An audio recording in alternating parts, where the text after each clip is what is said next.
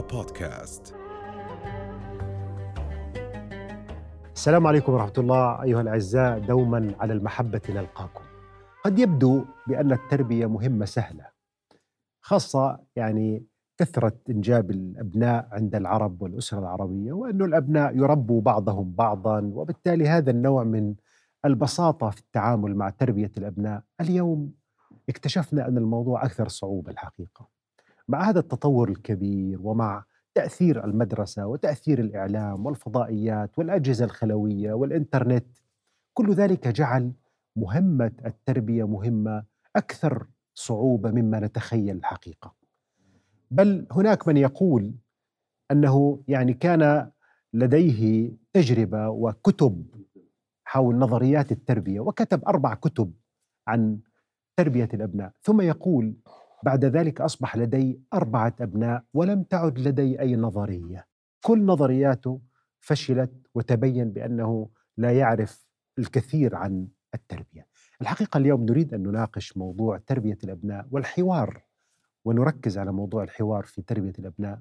ومعنا في الاستوديو الدكتور باسل الشاعر أستاذ المصارف في الجامعة الأردنية.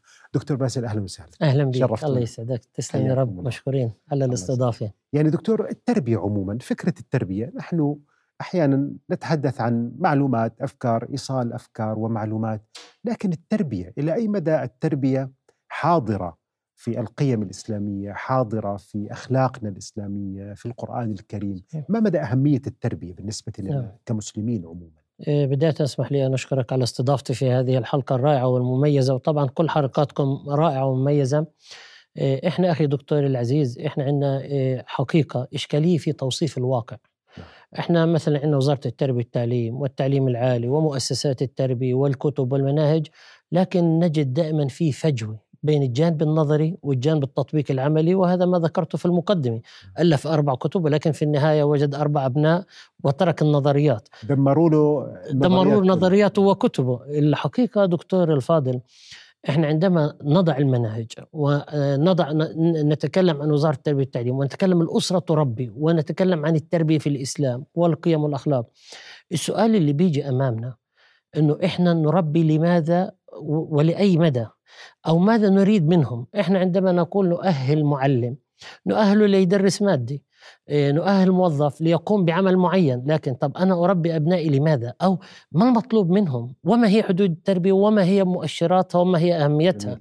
فإحنا مثلا الأب ربي أبنائه يمكن يربيهم على عادات سيئة جدا ويحكي لك أنا ربيتهم إنه ش- السرقة شطارة مثلا أو إنه إيه، إيه، التنمر على الناس إشي إيجابي أو, أو رجولة. رجولة أو يفرض عضلاته أو يشتم الجيران أو لما يمر بالحارة الكل يحترمه. هيك أو يضرب كل أبناء المدرسة والكل يحترمه هي تربيته. لكن إحنا في مفاهيم لازم تكون أصلا عند الآباء والأمهات قبل ما يربوا. أنا أربي ابني لإيش؟ لأنه هذا الابن اليوم صغير أربع سنين خمس سنين ستة غدا سيكون رب أسرة. نعم. وقبل ما يكون رب أسرة رايح يدخل مدرسة ويختلط بناس ويطلع على جامعة ويختلط بناس وينزل على السوق وسوق العمل ويختلط بناس. فالمجتمع إما يكون هذا إنسان على تربية سليمة قويمة أو أن هذا الإنسان تربيته عقيمة. جميل. يعني هون دكتور يعني فعلا يعني أنت ذكرت يعني أن الأب والأم قبل أن يقوموا بالتربية يجب أن يكون لديهم استعداد. يعني أريد أن نتوقف عن هذه القضية. الحقيقة. هناك من يقول أنك أنت قبل الزواج وكما يعمل آه، يعني فحوصات الرجل. والمرأة قبل عقد الزواج يعملوا فحوصات أليس من المطلوب أن يكون لديهم شيء من التهيئة شيء من التدريب. على موضوع التربية يجلسوا مثلا آه، جلسات تدريبية صحيح. هناك خبراء ربما يجلسوا معهم أليس. ألسنا بحاجة لذلك؟ أنا تماما دكتور أيدك تماما وأنا من المطالبين أن يكون قبل الخطبة محاضرات وينجحوا فيها الزوجين مش فقط محاضرات امتحان يبدوا وامتحان. طب إذا رسبوا مشكلة يعني ب- صح الزواج بإيده بالجماعة. لسبب بسيط جدا دكتوري لأنه قضية أو- إيه، إحنا بنواجه مشاكل كثيرة. إحنا في وسطنا العربي والإسلامي الزواج فورا آه، بخلفوا الأبناء أو بينجبوا الأبناء أصلا هم مش متأهلين يتآلفوا مع بعض. بالضبط. يعني فترة سنة بيكون عندهم طفل. طب خلال السنة هل هم تآلفوا مع بعض صح حقيقة؟ لا هم أصلا بحاجة لتدريب كيف يتآلفوا الزوج والزوجة. في بداية الأسرة وبعدها مش ضروري من أول سنة يكون عندهم يعني طفل أنت دكتور تشير بهذه الفكرة بأنه ربما إعطاء فرصة أطول للزوج والزوجة حتى عدم المسارعة والتسرع في الإنجاب، في. الإنجاب صحيح حتى يكون في هناك استعداد أسري أكبر مودة ورحمة وتهيئة ويكون جميل. لأنه ما في أسرة إلا يكون فيها مشاكل في البدايات ليه؟ لأنه عقلية مختلفة بيئة مختلفة آه، أخلاقيات مختلفة سلوكيات مختلفة تعليم مختلف مهنة غالبا مختلفة حتى نوائم بينهم يعني الإبن إذا غاب عن أهله في سفر ورجع يجد معاناة حتى يعيد التأقلم مع عائلته جميل. فما بالك زوج وزوجة كل واحد منهم من قطاع مختلف أو جميل. من تفكير مختلف فالأصل أنهم يتدربوا وقبل الخطبة يتسرعوا بالإنجاب. وما يتسرعوا بعد الزواج بالإنجاب ويتأنوا حتى يوصلوا لمرحلة أنه أسسوا البيت اللي يقدر يحتضن ثالث ورابع وخامس طب دكتور يعني دكتور باسل كثرة الأبناء يعني. هناك من يقول يعني بأنه كثرة الأبناء تصعب من عملية ال- التربية هناك العكس. كما ذكرت في البداية من يقول بأنه يعني انجب ستة سبعة بربوا بعض. رب الابن الكبير بربي اللي بعده وكذا. يعني أنت يعني بعد خبرتك وعندك يعني أنا أعرف عدد ما شاء الله كبير من الأبناء. نعم. آه كيف تنظر لقضية كثرة الأبناء وعلاقتها بصعوبة التربية؟ تمام. إيه، إحنا دكتور الفاضل في عندنا مفهوم خاطئ في المجتمع إنه بربطوا إيه، إنجاب الأولاد بالجانب المالي وهذا خطأ. الجانب المالي جزء أصيل لكن التربية هي الأساس. قبل ما تنجب هل أنت قادر توفر الوقت والجهد والاهتمام لهؤلاء الأطفال حتى تربيهم؟ ما في إنه الكبير يربي الصغير لأنه الكبير يبقى يتربى ويؤهل حتى يصل مراحل عليا. وإحنا الآن في عصر التكنولوجيا للأسف دكتور إحنا مش إحنا اللي بنربي أبنائنا الآن. إحنا لو تيجي تحسب الوقت اللي إحنا بنبذله لأولادنا 70% من التربية تقريبا النت بربى أبنائنا مش إحنا. و10% مدرسة و10% المجتمع و10% الأسرة. وبالتالي حتى تنجب لابد أنه يكون عندك توازن معين أنه أنت تأخذ على حساب النت والإنترنت والتكنولوجيا والتواصل حتى تستطيع أن تربيهم. فإذا كان البيت مهيأ للتربية بغض النظر عن الجانب المالي وطبعا هو جزء أصيل من الموضوع لأنه إذا كان هنالك مشاكل مالية طبعا راح تكون يؤثر على التربية وإحنا كثير عائلات تفسخت وأطفال حرموا من الدراسة وحرموا من العمل ومن التربية بسبب العدد الكبير نعم. فلكن اذا وفرت البيئة المناسبة بحيث إنك تستطيع تعطيهم الوقت المناسب والاهتمام المناسب ويكون هنالك تعاون بين الأسرة كلها الأب والأم وإذا معهم أقارب والأبناء والبنات ويكون هناك منظومة متكاملة قائمة على الاحترام والتقدير وبنيتها فيهم من الأساس تستطيع إنك هاي تربي المنظومة كلمة منظومة يعني دعني أنطلق منها بسؤال التالي يعني دكتور باسل إنه الأب والأم الاثنين بربوا يعني. صحيح. يعني كأنهم اثنين أساتذة في مدرسة واحدة. والأبناء هم الطلاب أو التلاميذ. هل يشترط التوافق بين الأب والأم هذا الانتظام هذه المنظومة التي ذكرتها أن يكونوا متفقين؟ ولا في ناس بيجي بيقول لك الأب الأم بترخي الأب بشد. مم. الأم عندها لاب- لازم تعطي الحنان أكثر الأب بده يعطي الجدية ويعطي كذا أكثر.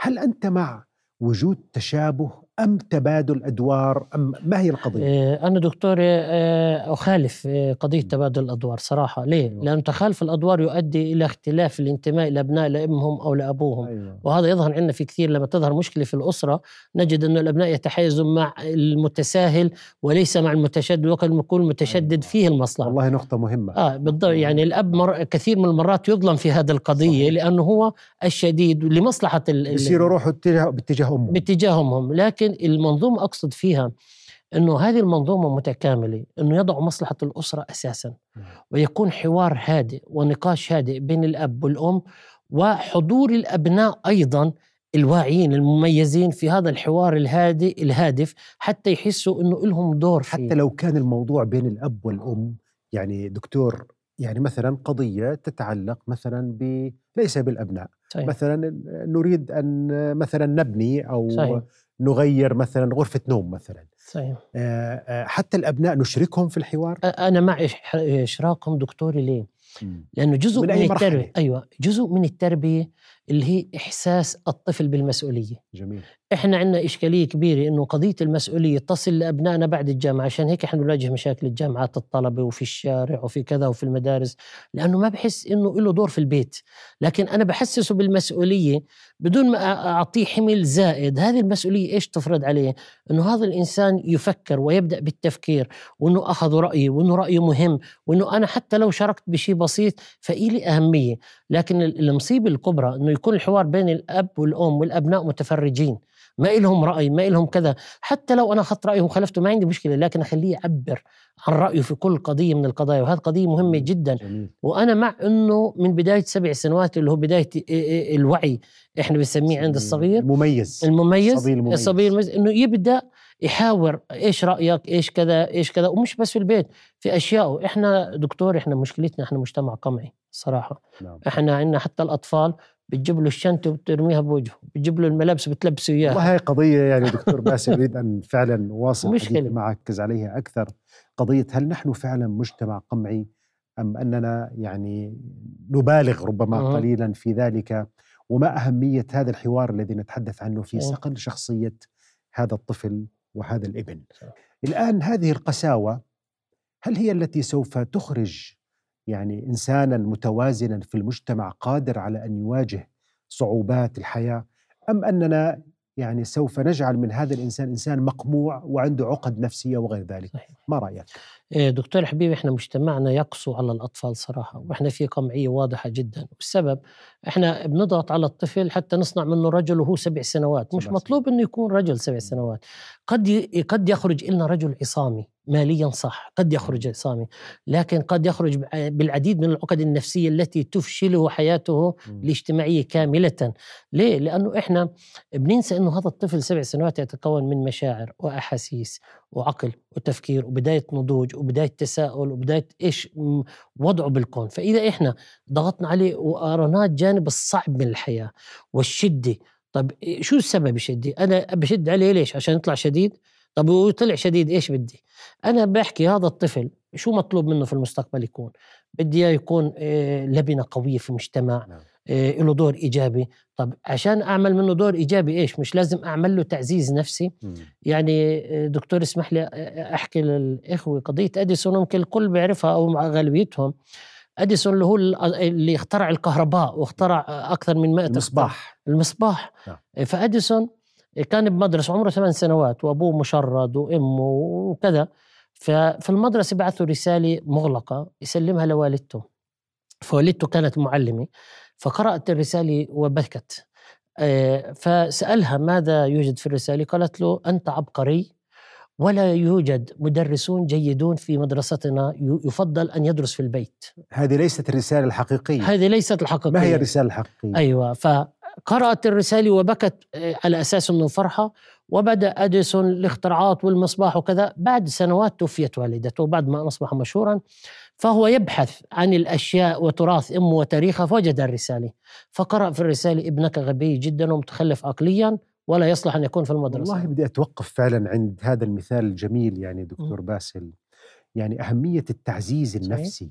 يعني إحنا أحيانا في بعض المدرسين حتى مش في البيت وحتى بعض الآباء يعني كلمة فلان يا كذا يا حمار آه. يا كذا هذا هذه الألفاظ المحبطة صحيح يعني التي تجعل الطفل سواء كان الابن أو حتى في المدرسة أو حتى في الجامعة للأسف بعض الأحيان صحيح يعني هناك من يعني يستخدم هذه الألفاظ تجاه الطالب تجاه التلميذ تجاه الابن وحتى لو كان مبدع هو سوف يتخلف وسوف صحيح. يشعر بأنه لا أحد يقدر قيمته صحيح. بالتالي هذا التعزيز النفسي أهميته دكتور في التربية أن نعزز عند الأطفال هذا الجانب. إيه دكتور الحبيب هذا التعزيز النفسي هو الأساس للنجاح. لأنه خلينا نتفق أنه لا يوجد أصلا إنسان غبي ولا يوجد إنسان فاشل ولا يوجد طالب لا يفهم ولا يوجد طالب لا يفقه. لكن هنالك كل إنسان عنده نقاط في الذكاء ونقاط في التفوق ونقاط في الإبداع. قد يكون مبدع بالرياضة وقد يكون مبدع بالرياضيات وقد يكون بالكيمياء لكن لا يوجد إنسان فاشل بكل شيء إلا بسبب أهله. قاعدة أساسية. بترجع للتربية ترجع لقضية الإحباطات اللي حوله هي اللي اوصلته لمرحله إنه يفشل في الحياة. بالضبط. لكن لو إحنا بدنا نعمل تقييم لأطفالنا مستحيل إلا الإبن يكون مبدع في جانب من الجوانب. عشان هيك إحنا في عندنا علم وتجاري وتخصصات طب وهندسة وكذا وبنوجد المبدعين فيها. لكن إحنا عندنا بنفشله من بداية حياته بنفشله على العلامات الأول ابتدائي بنحاسبه إنه على علامات الأول ابتدائي بنحاسبه على الغيابات بنحاسبه على سلوك معين. إحنا بننسى في دكتور اسمح لي في هالقضية بننسى حتى الأسرة والمدرسة. عندنا إشكالية كبرى صراحة إنه لما يجوا يعاملوا الأبناء بنفس النفسية. مثلا يمكن يكون عندهم ابن بليد ما بيمشي إلا يضلهم يسبوا عليه ويحبط فيه ويكون مبسوط لكن الابن الثاني يكون حساس. نظرة واحدة تعمل له تربية وتع... يعني تغيير في مواقف كثيرة في حياته. في تفاوت يعني دكتور في. تفاوت. يعني آه وجود يعني دعنا نقول طريقة واحدة في تربية التعامل. جميع الأبناء أيوه. والتعامل هذا ليس صحيح يعني لابد. من مراعاة الفوارق الفروق الفروق الفردية النفسية ال- يعني إحنا مثلا بالجامعة أو بالمدرسة الطلاب إذا طلاب الصف كلهم بتعاملهم مثل الأسلوب نفسه بيكون خاطئ لأنه كل طالب له نفسية تختلف عن الآخر. وله تقبل أكثر من الآخر وله معززات أكثر يعني في آه، مثلا طفل كلمة واحدة كفيله انها تغير مجرى حياته التعليمي كامل وطفل كلمة تحبطه آه، مجرى حياته كامل ماذا عن الإناث والذكور؟ إحنا بنعرف إنه البنت حساسة صحيح. وخاصة في مجتمعاتنا العربية الشرقية هناك نوع من الشعور ربما صريح أو غير صريح إنه أنتم بتعاملوا أخوي أحسن مني بطلع للساعة 10 المساء أنا بطلعش آه، بتعطوه أنا بتعطونيش شريتوا له ما شريتليش يعني في شعور بالغيرة بين ال- ال- البنات والأولاد كيف نتعامل مع هذا الشعور؟ نعم دكتور صحيح هذا الشعور موجود لكن إحنا خلينا نيجي نوصف الواقع الواقع حقيقة إنه البنات أذكى من الشباب بصراحة. هذه دراسات مؤيد قوي يعني آه، مؤيد قوي ودراسات أوروبية بريطانية أثبتت ذلك. ومن ناحية تعليم البنت أذكى من ناحية العاطفة البنت أقرب لأهلها من الإبن وتجارب الحياة كبيرة جدا إنه البنت حتى لو تزوجت ما بتتخلى عن أهلها ولكن الشاب يسهل التخلي عن أهله يعني من حيث الذكاء العاطفي تقصد بالضبط دكتور؟ الذكاء العاطفي عند البنت عادة بيكون عالي جدا مم. وبالتالي الآن إحنا عندنا المشكلة وين؟ إحنا المشكلة بعض الأسر التقليدية أو تعتمد على التقاليد والعادات حتى اليوم. يعني للأسف إنه إذا أجاهم ابن بيكونوا مبسوطين. إذا جت بنت بعدوهاش أجت يعني. نعم. فمن البداية بتبلش الإشكالية. وتنمو مع البنت كأنه في عقدة نقص وكأنه في شيء يعني عيب إنها أجت عندهم بنت أو أو أو. فبتكون الميزات للابن على حساب البنت. هذه مشكلة كبيرة صراحة. وهذا الأساس اللي إحنا حكينا عليه إنه لازم يكون في تربية وتثقيف شرعي ديني. قيمي. لما الرسول صلى الله عليه وسلم كان له بنت فأدبه أحسن ديبها دخل الجنة وبنتان وثلاث. التركيز جاء على تربية البنات وتعليمهن والاهتمام فيهن لماذا؟ أكثر. لماذا لم يقل لم يقل النبي صلى الله عليه وسلم من كان له ولدان؟ مه. لماذا قال من كان له ابنتان؟ يعني ليش التركيز على البنت؟ جميل. لأنه طبيعة المجتمعات تدعم الأبناء ضد البنات يعني طبيعي. طبيعي, إنه كان طبيعي، رب أولادهم أيوة. بيهتموا في هذا بيهتموا الموضوع فيهم نعم. والبنات لا يهتموا فيهم جميل. وإحنا لما نحكي على الإسلام لما اجى على على الجاهلية ووأد البنات يعني مش فقط التربية كان وأد للبنات والاسلام الموءودة سئلت سئلت. ذنب قتلت بالضبط والإسلام نقل فكر وثقافة هذا المجتمع من وأد البنات إلى إكرامهن ما أكرمهن إلا كريم وما أهانهن إلا لئيم. والنساء شقائق الرجال وجاءت الأحاديث والآيات وفي دعم المرأة وتعزيز مكانتها وكذا لأنه في مشكلة في المجتمع. لأنه مشكلة مجتمع. جميل. المجتمع بحاجة ومش مشكلة بسيطة المجتمع بحاجة إلى معالجة كبيرة فيه. لذلك كان التقصير عادة يأتي إلى جانب البنت حتى للأسف. يعني دكتور نحكي الآن بواقع سيء جدا. يعني إحنا بالجامعة والمدارس إذا أخطأ الإبن في أي قضية أخلاقية يسامح. وإذا أخطأت البنت يقام عليها الحدود مش الحد. طب لماذا؟ طب ما هو هذا مخلوق وهذا مخلوق وهذا إنسان وهذا إنسان وهذا عنده عواطف وهذا عنده عواطف وكل إنسان له طاقته. فليه هذا يسامح ويعتبر إنه شطارة وهذه يقام عليه الحد وتعاقب ومرحله تقتل؟ والله يعني دكتور نتوقف عندها. يعني إنه يعتبروا البنت وكأنها يعني صفحة بيضاء. صحيح. أي نقطة سوداء تعكر وتدمر صحيح. هذه الصورة. وبالتالي ستعاقب ويعني ستدفع ثمن أي خطأ خاصة عندما نذهب لموضوع الشرف. شرف صحيح. وهون والله خلينا يعني نعم. كيف مفهوم الشرف؟ نربي أبنائنا على مفهوم الشرف. صحيح. يعني أنا فقط أربي بنتي أنها تكون يعني عفيفة وشريفة وما أربي ابني. تمام. يعني هذا الموضوع صحيح. دكتور مفهوم الشرف كيف يكون في تربية متوازنة للجميع؟ إحنا دكتور خلينا ننطلق من موضوع بسيط جدا. إيه، أنا يعني قضية سبحان الله إيه، في حديث الإحسان اعبد الله كأنك تراه فإن لم تكن تراه فإنه يراك. نعم. إذا إحنا بدأنا بالقاعدة في تربية أبنائنا اللي هي الرقابة الذاتية إحنا بنرتاح. لكن إحنا صراحة بنضغط على البنت رقابة ذاتية ورقابة أهلية ورقابة مجتمعية وكل الرقابات عليها وبنترك الشاب ولا حدا بيسأله. علشان هيك إحنا بنوقع في إشكالات. آه، أنا بيستحضرني حادثة ابن عمر آه، حديث نافع. عبد الله آه، خرجت مع عبد الله بن عمر إلى ضواحي المدينة وأخذنا الأكل معنا ووضعنا السفرة لنأكل فمر عنا راعي غنم. فقال له ابن عمر هلم إلينا إلى سفرتنا يعزم على الأكل. فقال إني صائم. هذا الراعي إني صائم. فقال له ابن عمر مختبرا يا راعي أعطنا عنزة نجتزرها نذبحها. ونأكلها ونطعمك منها وندفع لك ثمنها. يا تخيل. أعطينا الشاء وبندفع لك ثمنها وبنطعميك. معنا. مم. أوها. فقال لها له إنها ليست لي لمولاي. قال ألا يكفي أن تقول لمولاك أكلها الذئب؟ يعني طلع وأعطاه المبرر. مم. يعني يأخذ الغنم. كل هذا اختبار. اختبار. يأخذ الغنم. شوف كم صدقه. وأمانته. وبعدين يعطيه مغريات. نعم. يعني يأخذ الغنم. وأعطاه المخرج وين راحت؟ إنه اكلها الذئب سهله. يعني إنك تبريرك للسرقة جاهز. واضح. وتأكل منها. الاستفادة كبرى. فالراعي قال أشار إلى السماء وقال فأين الله؟ يا سلام. يعني بين كل هالمعطيات اختبارات متعددة. أعطاه الاختبار وأعطاه الحل وأعطاه الطريقة اللي ينجو فيها. واعطاه الفائده اللي له ورجع كان يعني هون. كأنك تقول دكتور باسل بأنه هذه التربية على الأخلاق صحيح. الشعور بالرقابة الإلهية وليس بالخوف أيوه من الأب وعصاة الأب و... بالضبط وضرب لأنه الأب. الخوف يزول يعني يمكن الأب يتوفى ويترك أبنائه وكثير من الحالات يقول في عهد أبيهم كانوا جيدين والآن بعد وفاة أبيهم أصبحوا يعملوا مشاكل للجميع. جميل. لسبب لأنه كان الخوف هو العنصر أو يضعف الأب أو يكبر الأب أو يخرجوا من عند الأب أو يتمردوا على الأب.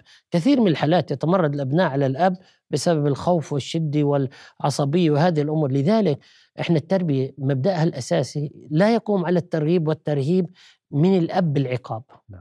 يقوم على مبدأ التعزيز التعزيز النفسي والتوجيه والإرشاد. لأنه قضية إحنا نضلنا نرغب نرهب فيه.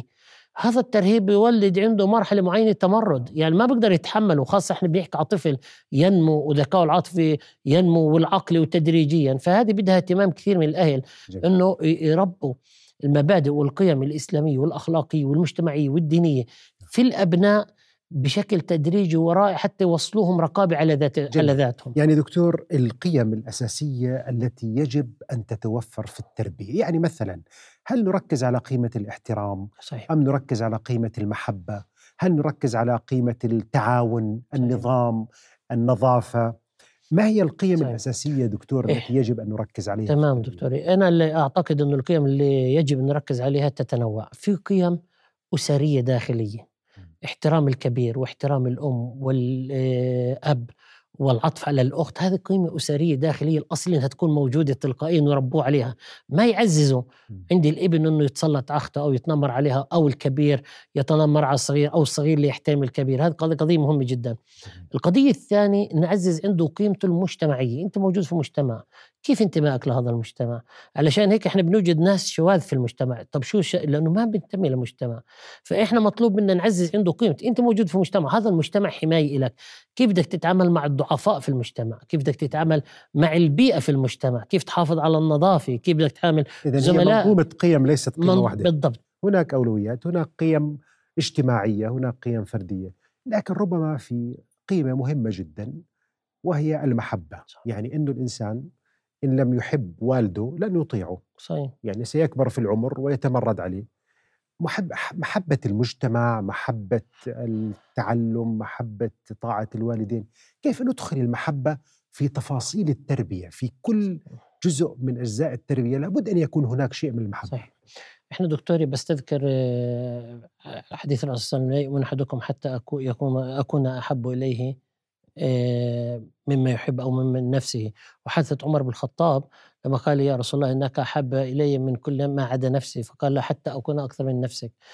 قضية المحبة هي قيمة عظمى تحل مشكلة جميع المجتمعات. أصلا إحنا نع- الآن نعاني عدم تقبل البعض وعدم تقبل الآخر. ومشكلتنا في الحوار لأنه ينقصنا حقيقة المحبة. إحنا عندنا القضية الأساسية. لو إحنا ندخل المحبة في قيمنا وفي تعاملنا ونت ونتناسى كثير من الأمور التي تعيق المحبة بيكون الوضع كثير ممتاز عندنا. إحنا إحنا مظاهرة النفاق الاجتماعي صراحة هي نتيجة لعدم وجود المحبة في المجتمع. طب كيف يحبنا أبنائنا؟ يعني هل مثلا الأسلوب اللطيف الدلال لأنه قد نقع في مشكلة أخرى أن هناك يعني نقص الجدية يعني. كيف نوازن بين إحنا- المحبة المعتدلة وعدم إفساد الطفل بالدلال؟ تمام. إحنا دكتوري الأصل إنه يكون الثقة هي الأساس نعم. والصدق إذا بدأنا المحبة تبدأ من من من نقطة إنه إذا تولدت ثقة بين الآباء بين الأبناء مع أبيهم وأمهم بتكون هنا البداية الحقيقية لزرع المحبة نعم. ليه لأنه المحبة تأتي تحصيل حاصل بعد الثقة الصدق المحبة لأنه إذا ما في ثقة هنا بتتولد يعني صعب إنك تزرع محبه في إنسان لا تثق فيه. نعم. والأبناء كثيرا للأسف إحنا بنوجد إنه ما بيوثقوا في أبوه وأمه. أكبر دليل إنه ما بيصارحوا في المشاكل اللي بتواجهه بالحياة. وبوقعوا في مطبات يعني إحنا كثير كنا نعمل دراسات عن الذين يتعاطون المخدرات مثلا. جزء كبير منها لأنهم بعاد عن أبوه وأمه يعني ما في نطاق ثقة حتى يصارحوا. أكثر شيء مهم جدا في الأسرة إنه الإبن أو البنت إذا واجهته أي مشكلة مهما كانت صغيرة أو كبيرة يعرضها على والده وعلى أمه بثقة نعم. وبراحة وبصدق هذه القضية مش إنه يختبئ وراء أشياء أخرى أو إنه إذا عرضها على أبوه بده يتوقع العقاب أو إذا حكاها حكتها البنت لأمها بدها تواجه مشكلة كبيرة جدا هذه هي بداية الإشكالية نعم. إذا تعودنا نزرع ثقة بين الأبناء والأب والأم الآن المرحلة الثانية الثقة بتولد عندنا الصدق الصدق في الكلام الصدق في السلوك مهما يكن حتى يخطئ الكل يخطئ والأطفال يخطئوا وما يخطئوا طب ماذا عن العقاب نتحدث عن الخطأ اذا بالمقابل نفكر بأن هناك طريقة عقاب. هل. العقاب يعني كأسلوب تربوي ضروري جدا؟ وما هي أشكال العقاب الأفضل التي تنسجم اليوم خاصة مع ثقافتنا التربوية التي أصبحت أيضا صحيح. علوم تدرس في علوم جامعات تدرس، صح. التربية ليست مجرد آراء شخصية. صحيح.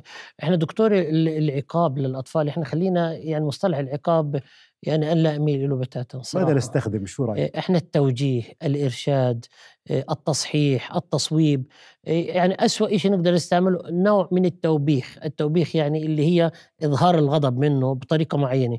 إحنا إيش مشكلتنا؟ مشكلتنا ما بنربي الأطفال وهم في البيت عندنا وبنيجي نربيهم لما يصير عمرهم 20 سنة.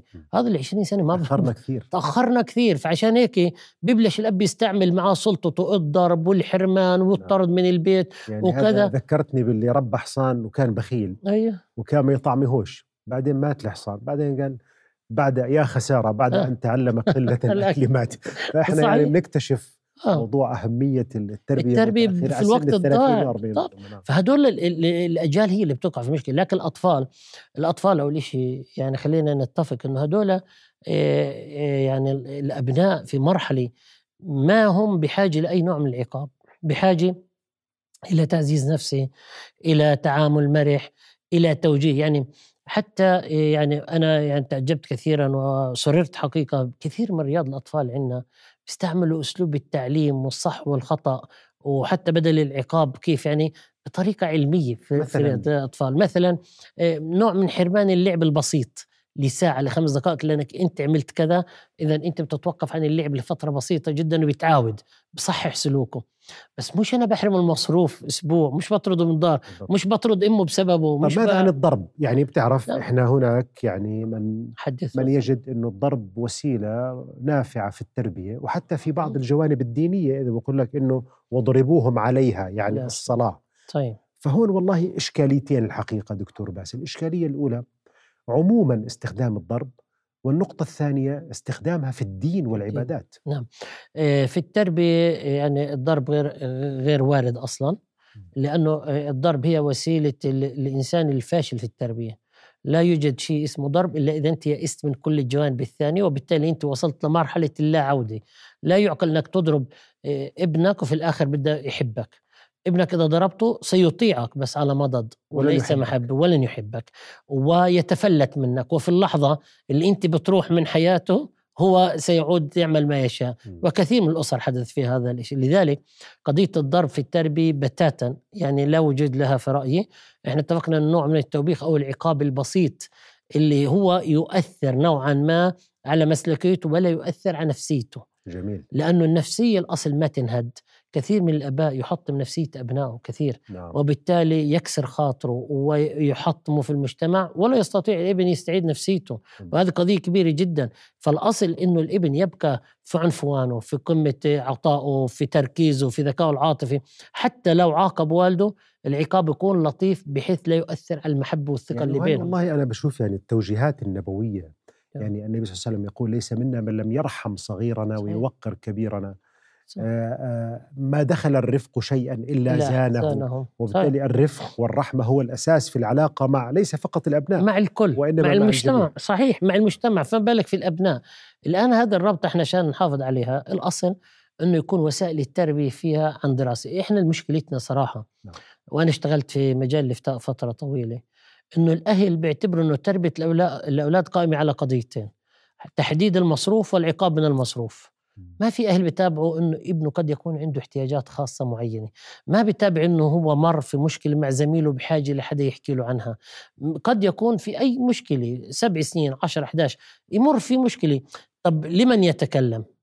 إذا الأب لا يسأل والأم لا تسأل من يتكلم؟ من يذهب؟ إذا ربما يذهب لشخص غير مناسب غير أو منا- لصديق سيء بالضبط- مثلا. وبالضبط ويهديه إلى طريق أسوأ. وبالتالي إحنا ليه بدنا نبني جسور الثقة؟ بين الأب والأبناء حتى يستطيع إنه أي شيء يواجهه يعطيه للأب والأم، الشيء الشيء السيء في الموضوع؟ إنه طريقة تعامل الأب والأم مع صراحة ابنهم بتكون خاطئة وبالتالي لن يعود إليهم مرة أخرى. نعم. وهذه قضية كبيرة. الآن لقضية العبادة. قضية العبادة إحنا بنعرف أنه آه، رفع القلم عن ثلاث. عن النائم حتى يستيقظ وعن المجنون حتى يعقل وعن الصغير حتى يحتلم. فلا يعقل أنه يضرب الصغير الصلاة بمفهومنا إحنا وهو عمره عشر سنوات وهو مش مكلف. فالأصل أنه العقاب للإنسان المكلف وليس غير مكلف. وبالتالي علماء الحديث خاضوا فيها كثيرا ومنهم من ذكر المتن والنص وكذا. ولكن ومع ذلك قالوا لا يقصد بالضرب هو الضرب المؤذي أو كذا. هي عبارة حتى بعض علماء الحديث قال نوع من التوبيخ. من نوع التوبيخ إنه يعني بشيء بسيط هيك على كتفه إنه آه، يعني يظهر له إنه غضب يعني يظهر له يعني أنت فعلا أشرت لقضية مهمة دكتور. يعني إحنا نعلم أنه الدين لا إكراه في الدين. صحيح. طب ما هو الصلاة من الدين؟ من يعني دين. كيف نكره الناس في الدين؟ صحيح. وهذا الحقيقة يدخلنا لموضوع ربما أكثر صعوبة الحقيقة.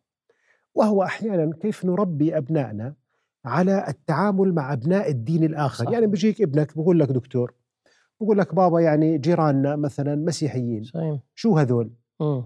يعني أحيانا في إجابات. يعني أنا أعرف إحدى الأسر يعني صديقي يعني بقول لي يعني كانوا بناته بيلعبوا فأجوا بنات الجيران بقولوا قالوا لهم أنتم كفار راح تروحوا على النار. فرجعوا البنات يبكوا على البيت بيحكوا بابا إحنا إحنا بابا إحنا كفار. قالوا آه بنات جيراننا بقولوا أنتم عشانكم دينكم كذا أنتم تروحوا على النار. الحقيقة دكتور أريد أن أستمع لإجابتك. ما هي الطريقة المناسبة للأطفال حتى نخبرهم عن الدين الآخر؟ تمام. حتى نجعلهم منفتحين ولا نجعلهم يكرهوا جيرانهم باسم الدين. يعني اليوم هناك نتيجة هذه المفاهيم الخاطئة نتيجة بعض المدارس المتشددة. وإحنا عرفنا أنه في عالمنا العربي هناك مدارس وتطرف وإرهاب وكذا أثر حتى على الناس المعتدلين. صحيح. يعني بعض الأساتذة أو بعض المعلمين بيعلموا الطلاب أنه هذا جارك المسيحي كافر.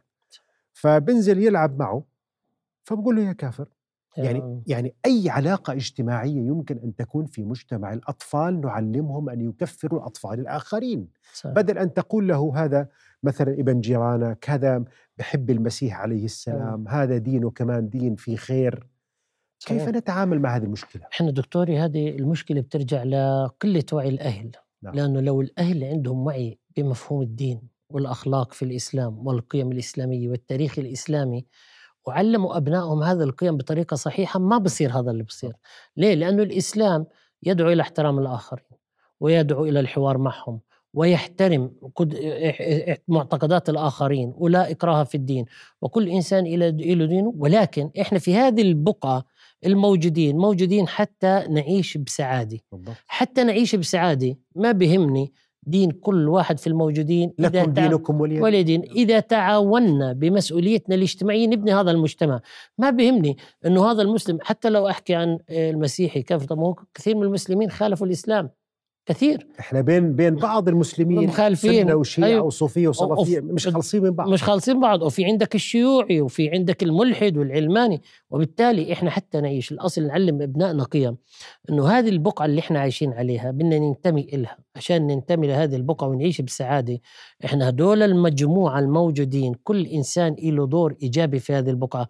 وين بصير التقاطع؟ إذا أساء إلي بشكل مباشر مش بدين. الدين خارج النطاق. كل إنسان حر بمعتقده وما إلي فيه إني أواجهه أكفره وكذا. فبصير هذا الإشكالية. لكن أنا المطلوب مني أنا وجاري مين بغض النظر عن دينه ومعتقداته وفلان وكلنا نبني هذا المجتمع. والله ونبني مهمة. هذا الوطن. يعني خلينا نحكي فكرة المواطنة. صحيح. يعني التربية على المواطن صحيح. يعني إنه الطفل من متى دكتور؟ يعني يجب أن نعزز عنده الشعور بالمساواة بين الجميع بمحبة الوطن. بالانتماء للوطن باحترام الاختلافات داخل المجتمع. وهذا مثلا فلاح وهذا بدوي وهذا مدني وهذا شمال وهذا جنوب هذا من أصول كذا.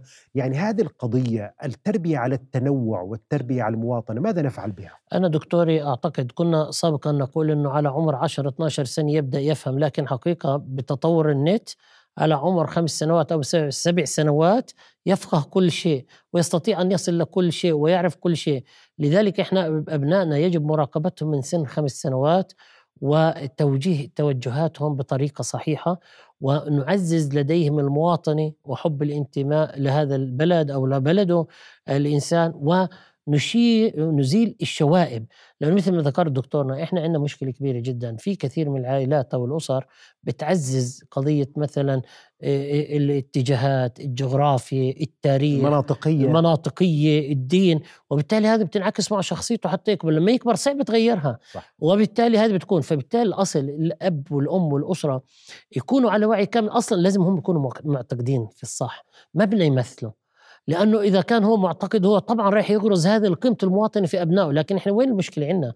إنه الأهل يكونوا مش مقتنعين في مبدأ المواطنة الصراحة وتكون عندهم توجهات أخرى فكيف بدهم يزرعوها في أبنائهم؟ وهي مش موجودة عندهم. يعني فاقد الشيء لا يعطيه. وبالتالي الأصل إنه يكون قضية المواطنة إنه مع الأباء والأبناء وإذا شعرنا في تقصير يعزز وأنا طبعا يعني أشكر كثير الإعلام في دوره إنه له دور كبير في قضية تعزيز المواطنة وتعزز المواطنة مش في المدرسة ولا في الجامعة تعزز بكل شيء بالعمل آه، بالانتماء بالعلاقات الاجتماعية بأي شيء.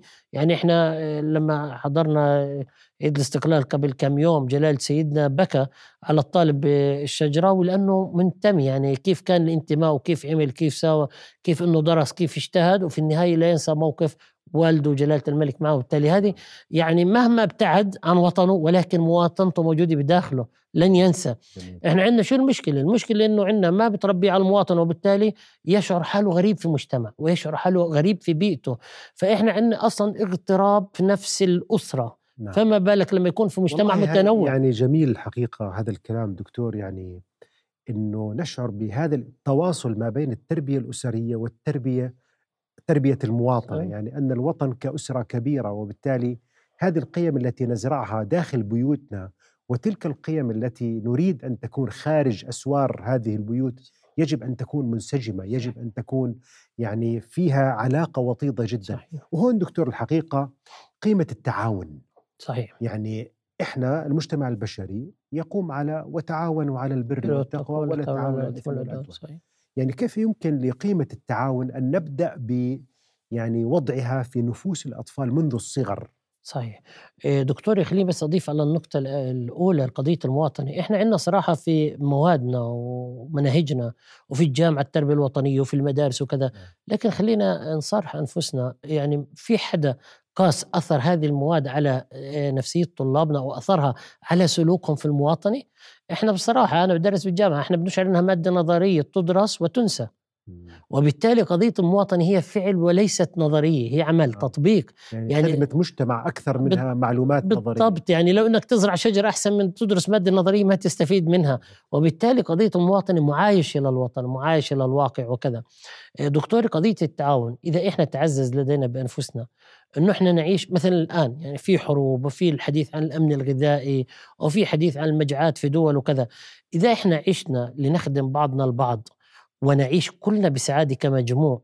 فبالتالي إحنا سعداء. وإذا منا كان ضعيفا أو محروما أو عنده مشكلة أو مريضا وبالتالي إيه، سنكون بالفعل في مشكلة. حديث الرسول صلى الله عليه وسلم مثل المؤمنين في توديهم وتراحمهم وتعاطفهم كمثل الجسد الواحد. إذا اشتكى منه عضو تداعى له سائر الجسد بالسهر والحمى. هذا المثل للمسلمين لكن هذا المثل أيضا للمجتمع الإسلامي. والله هون النقطة. أيوة. يعني فعلا يعني أنت وضعت إصبعك على نقطة مهمة دكتور إنه نحن كثير من الأحيان نفهم إنه المسلمين المسلمين نرحم المسلمين نساعد المسلمين نتعاون مع. المسلمين. طيب ماذا عن غير المسلم؟ أليس هو جسد جزء من الجسد الإنساني؟ قطعا. ألا يمكن أن يفهم البعض أن حديثنا عن أخيك المسلم أخيك المسلم؟ يعني أنه هل التربية بتخلينا فقط داخل دائرة طائفية أو دينية معينة أها. وين العمق الإنساني وين البعد الإنساني نعم آه، دكتور هي الخطاب بيجي للأغلب مم. وهي أو مثال- دوائر ربما دوائر وهي و- ومثلا خطاب للمؤمنين هذا الخطاب مش فقط يعني هذا خطاب لكم تتعاملوا مع الكل أيوة. فيه نعم. مع المجتمع الإسلامي مع المجتمع المواطني مع المناطق كل المناطق إنه هذا الشعور والإحساس يجب أن يكون للكل وحديث الرسول صلى الله عليه وسلم قال ما ليس منا من بات جاره جائعا لم يحدد إنه مسلم ولا مسيحي ولا يهودي ولما عاش المجتمع الإسلامي في المدينة المنورة كنت لا تفرق بين يهودي أو مسيحي أو مسلم وكان الذي يحتاج يذهب إلى بيت مال المسلمين. وعمر بن الخطاب قال أخذنا زهرة شبابه ألا نعطيه عن يهودي ألا نعطيه بعد أن كان كبيرا هرما. وبالتالي في كثير من الأحاديث والقصص والتاريخ أنه إحنا مجتمعنا واحد بغض النظر عن الدين. لكن الخطاب جاء معمم جاء لطبقة للمؤمنين. على شكل دوائر آه، تتسع تتسع. بالضبط لأنه هذا دائرة المواطنه وبالتالي لو كان جارك مثلا مسيحيا يهوديا أي كذا بدك تلتزم معه بالالتزام التعاون. ليه؟ يذكرني بالحديث النبوي عندما قال أي الإسلام خير؟ قال أن تطعم الطعام وأن تقرئ السلام صح. على من عرفت ومن لا وعلى من لا تعرف. تعرف. دكتور باسل الشاعر الأستاذ في كلية الشريعة في الجامعة الأردنية. شكرا جزيلا تسلم يا رب. الله يسلمك. وأنتم أيها الأعزاء إلى أن نلقاكم في حلقة أخرى. استودعكم الله رؤيا بودكاست.